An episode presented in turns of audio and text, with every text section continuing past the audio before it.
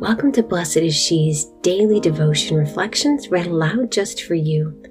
Hi, I'm Nell O'Leary. I'm the managing editor here at Blessed is She. I'm so grateful to be able to share the words of my fellow writers, over 40 women from every stage and walk of life. We're so glad you're here in this sisterhood. We look forward to praying with you.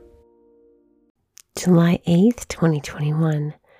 Today's reflections written by Bella Roll surprise forgiveness in unthinkable suffering. I can think back on multiple instances, especially during my years at a public high school, where frustration and anger would take over my heart more than forgiveness. I would turn away from those who would insult the Father.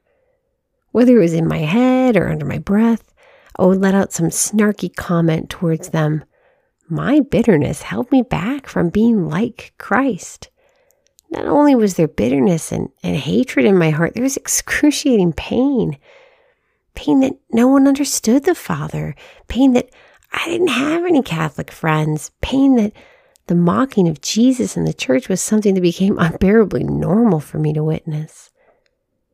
Today's reading from Genesis, we read about the first time Joseph saw his brothers since their selling of him into slavery. He says, I am your brother Joseph, whom you once sold into Egypt. But now do not be distressed, and do not reproach yourselves for having sold me here. It was really for the sake of saving lives that God sent me here ahead of you. Genesis 45 1 through 5. Out of hatred and bitterness, Joseph's brothers did the unthinkable to him. But Joseph asked them to not feel sorry for themselves or have some emotional apology. God had put Joseph there for a reason. Joseph experienced the benefits in circumstances where his brother intended for it to be torture for him. Joseph could, could have gotten revenge for what they did to him. Sister, today I invite you to pray for those who've hurt you. It's not easy. I still struggle.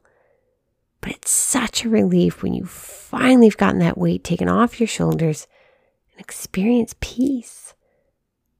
God forgives them. Allow Him to guide you so that you may forgive them too. Lord Jesus, we thank you for this day and for this sisterhood. Help us to find real, genuine forgiveness. We ask this in your holy and precious name. Amen. Thank you for listening. You can subscribe to receive our devotions via email at blessedshe.net slash subscribe. God bless you.